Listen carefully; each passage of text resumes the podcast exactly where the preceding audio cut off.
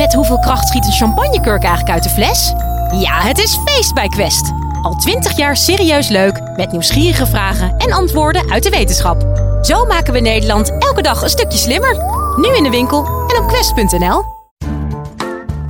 Hey daar, welkom bij je favoriete podcast over wetenschap. Ik ben Sophie Frankemolen. Leuk dat je luistert. De paus, voeten, vluchtelingen en slavernij. Dat klinkt als een gekke combi, maar die hebben historisch toch iets met elkaar te maken. Bij slavernij denken we tegenwoordig al gauw aan de VOC-tijd, maar slavernij is veel ouder dan dat. Ook in de tijd dat Jezus leefde, konden ze er wat van. Historicus Martijn Stoutjesdijk van Universiteit Tilburg vertelt je wat dat dan weer met de paus te maken heeft. Live vanuit Club Air is dit de Universiteit van Nederland.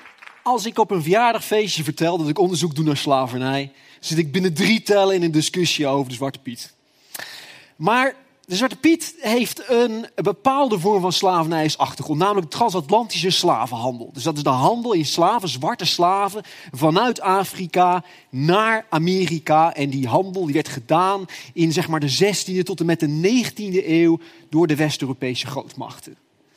Helaas is slavernij niet beperkt gebleven tot die periode. Slavernij kwam ook al voor in de oudheid en dat is de vorm van slavernij waarnaar ik onderzoek doe. Om precies te zijn, doe ik onderzoek naar slavernij in het vroege bij het Jodendom en het vroege christendom.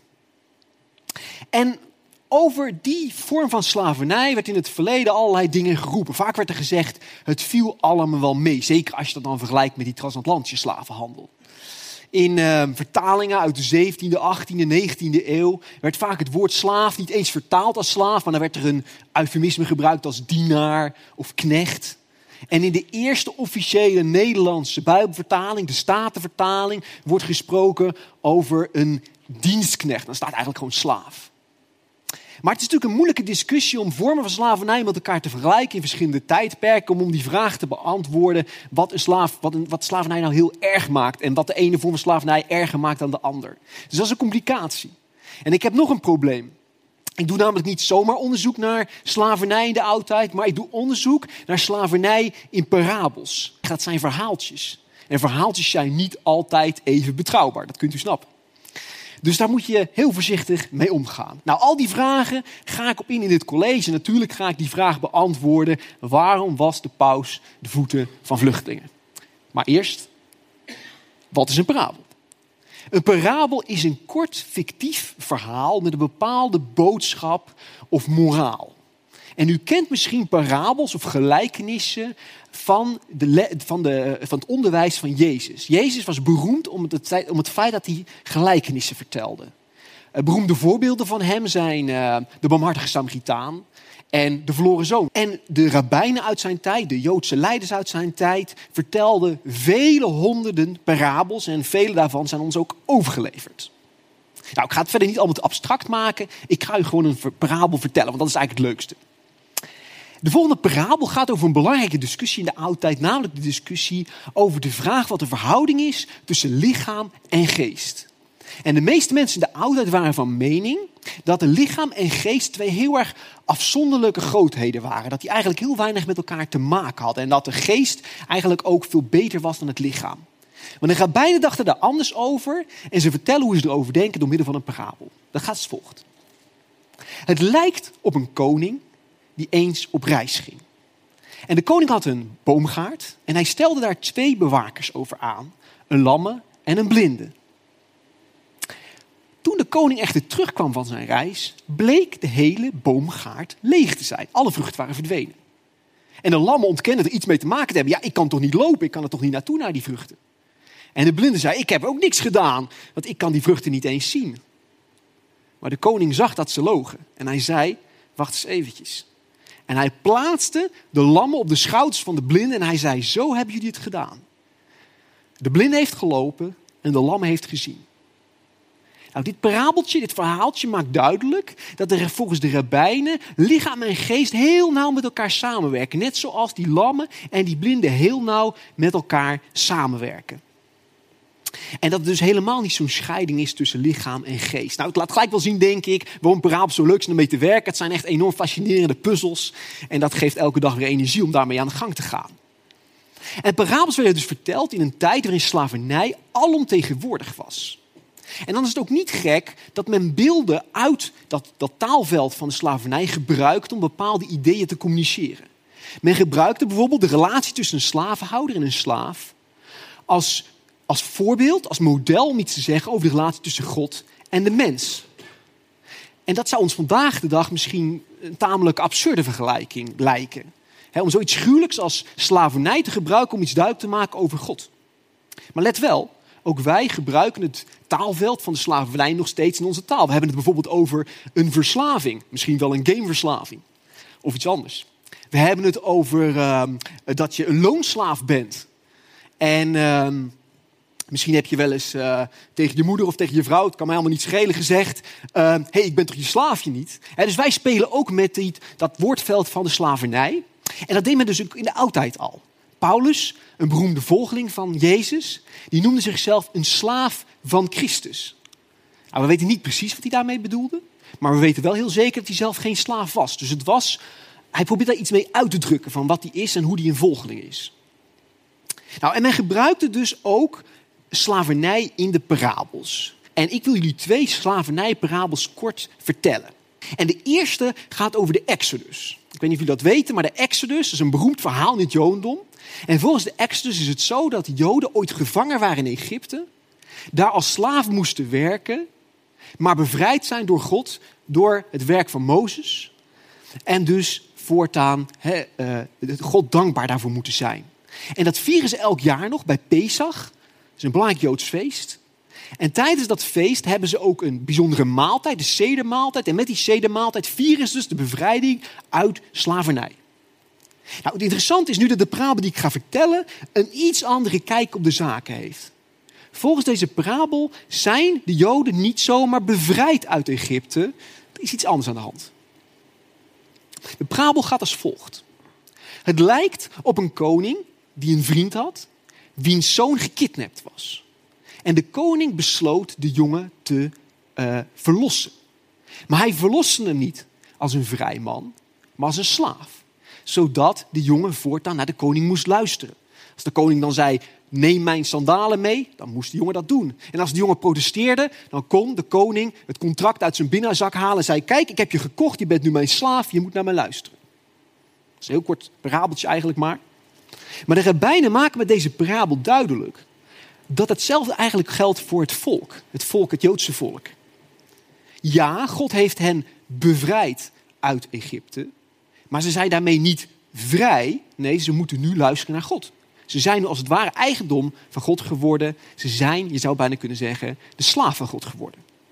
Dus deze parabel speelt met de relatie God-mens en vergelijkt dat met de relatie tussen slavenhouder en een slaaf. En een slaaf moet gehoorzamen aan de slavenhouder. Eigenlijk zoals het heel normaal is, zou je kunnen zeggen in die tijd. Maar je hebt ook parabels waarin er gespeeld wordt met die normale relatie tussen een slavenhouder en een slaaf. En een van mijn favoriete parabels uit Lucas, een van de parabels van Jezus dus, gaat daarover. En die parabel gaat als volgt. Het koninkrijk van de hemelen dat was het koninkrijk dat Jezus predikte, die nieuwe wereld die hij voorzag. Het koninkrijk van de hemelen lijkt op een heer, op een meester, een slavenhouder, die eens naar een huwelijk ging en zei tegen zijn slaven: Wees waakzaam, wees wakker als ik terugkom. En de meester kwam terug en de slaven waren netjes nog wakker. En hij zei toen tegen zijn slaven: Ga dan maar aan tafel aanliggen en dan zal ik mijn schort omdoen en jullie bedienen. Nou, dat lijkt misschien niet zo heel spannend, maar dat is het stiekem wel. Want het bedienen van mensen aan de tafel was een typische slaventaak. was echt alleen voor slaven. Daar kon je een slaaf ook aan herkennen. Terwijl het aanliggen aan een tafel, dat was iets heel eervols in de oudheid. En dat was eigenlijk alleen weggelegd voor vrije mensen. Dus wat hier gebeurt in deze parabel, is dat de slavenhouder, die de schort omdoet, zich gaat gedragen als een slaaf terwijl de slaven zich mogen gedragen als vrije mensen. Deze parabel, die dus gaat over dat koninkrijk van de hemel dat Jezus voorstaat, heeft dus een grote ja, omwenteling op het oog van de waarden en de relaties die wij in de wereld gewend zijn. En het is die omwenteling, die revolutie bijna, die je ook ziet in het ritueel van de voetenwassing. Nou, de rituele voetwassing is een ritueel dat in veel christelijke kerken voorkomt, dus onder andere in de katholieke kerk. En je ziet hier de allerhoogste baas van de katholieke kerk, de paus, het werk doen dat eigenlijk in de oudheid geassocieerd ook werd met dat van slaven. En dus vluchtelingen, het uitschot waar niemand op zit te wachten, wordt hier bediend alsof het rijke, voorname mensen zijn. En hiermee laat de paus dus zien dat hij die boodschap heeft opgepikt, zullen we zeggen, die we ook in die parabel uh, kennen, die we in die parabel horen. Die boodschap dat er ook een andere wereld mogelijk is, waarin de eerste de laatste worden en de laatste de eerste. En waarin de rollen die we van deze wereld kennen omgedraaid zijn. Nou, dat over de boodschap. Maar kunnen we dan ook iets leren uit die parabels van die wereld waarin die parabels verteld werden? Dat is een lastige vraag. En ik vergelijk dat graag met het volgende. Stel je voor dat je over duizend jaar deze, dit Nederland zou moeten reconstrueren aan de hand van Nederlandse romantische comedies. Ik weet niet of je ze wel eens ziet. Ik wel, samen met mijn vrouw. Um, ik denk dat u een heel lastige taak heeft. Want het Nederland uit de Nederlandse romantische comedy, dat is een soort van groot Amsterdam. Waar het altijd mooi weer is en waarin iedereen de ganse dag met de liefde bezig is. dat is niet onze wereld zoals die er normaal uitziet, right? Nou, dat is ongeveer dezelfde taak die je hebt als je met parabels bezig bent. Parabels zijn natuurlijk altijd aan het overdrijven, zijn bepaalde dingen aan het uitlichten, zijn niet altijd even betrouwbaar. En toch denk ik dat je met behulp van de parabels wel iets kunt zeggen over die wereld van 2000 jaar geleden, dat hele andere land. Nou, wat kun je dan zeggen? Laat ik twee kleine dingetjes uitlichten. Allereerst, we weten misschien dat in de transatlantische periode, de transatlantische slavernij, was er sprake van veel grootschalige slavernij met plantages. Dat is echter niet zoals het er in de oudheid toe aan ging. Althans, in de meeste gevallen niet. Het kwam wel voor, maar het was vrij zeldzaam. In de oudheid was slavernij vooral iets van dat je één, twee of drie slaven had. En dat komen we dus ook voor, dat komen we ook tegen in de parabels. Zo is er een parabel die Jezus vertelt over een slaaf die eerst op het veld moet werken en dan s'avonds thuis komt en moet gaan koken. Dus dat zijn slaven die niet gespecialiseerd zijn, maar dat zijn slaven die met de, de, baas zelf meewerken als het ware en dan s'avonds weer nog wat anders moeten doen. En dat laat zien dat slavernij in de auto, dat ging vaak dus maar om twee of drie slaven bij een meester. Dat is één ding. Het tweede ding, en misschien is dat nog wel een veel belangrijker verschil met de transatlantische slavernij, is dat slavernij de oudheid iedereen kon overkomen. Ik vertelde u net die parabel over die gekidnapte jongen, die had gewoon pech. En zo kon het ook voorkomen dat als jij uh, bijvoorbeeld soldaat was en je werd krijgsgevangen gemaakt, dat je verkocht werd als slaaf. Dat kwam zelfs heel veel voor. Zoveel voor dat de filosoof Seneca zei: zorg goed voor je slaven, want het kan ook jou overkomen. Dus slavernij was iets voor een groot deel van pech hebben in de oudheid. En slavernij had over het algemeen gesproken heel weinig te maken met ras, kleur of volk. Iedereen kon in principe slaaf zijn. En dat kon je allemaal overkomen. En dat is natuurlijk ook een verschil met de transatlantische periode, waarin dat giftig racisme ook een uh, rol speelt, een belangrijke rol speelt. Maar slavernijparabels zijn dus niet altijd de meest betrouwbare bronnen voor onze informatie over slavernij in de oudheid. En dan kun je misschien de vraag stellen, nou waarom lees je die dingen dan in hemelsnaam nog? Hè? Wat, wat moet je ermee? Het is toch fijn dat iemand er op een universiteit aan werkt, maar wat moet ik ermee? Nou, ik denk dat slavernijparabels en slavernijverhalen uit het Jodendom en het Christendom nog steeds een waarde kunnen hebben. En ik wil jullie daar een voorbeeld van geven. Ze kunnen bijvoorbeeld een waarde hebben als katalysator voor ons eigen Nederlands slavernijverleden. Ik vertelde jullie over Pesach, dat feest waarbij de Joden vieren dat ze bevrijd zijn uit de slavernij in Egypte. En dat feest wordt elk jaar nog gevierd met een sedermaaltijd. Wel nu, een aantal mensen in Nederland zijn geïnspireerd geraakt door die sedermaaltijden. En die hebben besloten iets soort gelijks te creëren. De Ketikoti-tafels. Misschien hebben jullie er wel eens van gehoord. De Ketikoti-tafels zijn maaltijden waarbij zwarte en witte Nederlands bij elkaar gebracht worden om na te denken over wat slavernij nog steeds voor rol speelt in onze samenleving en wat voor rol het speelt in hun levens. En ze doen dat aan de hand van gesprekken, aan de hand van rituelen, aan de hand van het zingen van liederen. En het aardige is dat al die rituelen, liederen, etc. lijken op de rituelen en liederen uit die sedermaaltijd. En even voor alle duidelijkheid, voor mensen die dat niet weten, de ketikoti, dat betekent het verbreken van de ketenen. En dat is de viering van de afschaf van slavernij in Nederland. Dat is dat, dat, uh, dat over de ketikoti. Dus dit laat zien, dit voorbeeld van de Ketikoti-tafels, dat een eeuwenoud Joods verhaal en een eeuwenoud Joods ritueel op deze manier nog steeds zeggingskracht kan hebben voor het Nederland van hier en nu. Dat vind ik prachtig. We komen terug bij mijn hoofdvraag. Waarom was de paus de voeten van vluchtelingen? Nou, het antwoord mag denk ik wel duidelijk zijn. De paus doet dat in navolging van Jezus. In navolging van ook de rabbijnen trouwens uit die tijd. Die dus het idee hadden dat het goed is als leider om soms juist dienend te zijn. En dat het misschien goed zou zijn om na te denken over een wereld die er heel anders uitziet.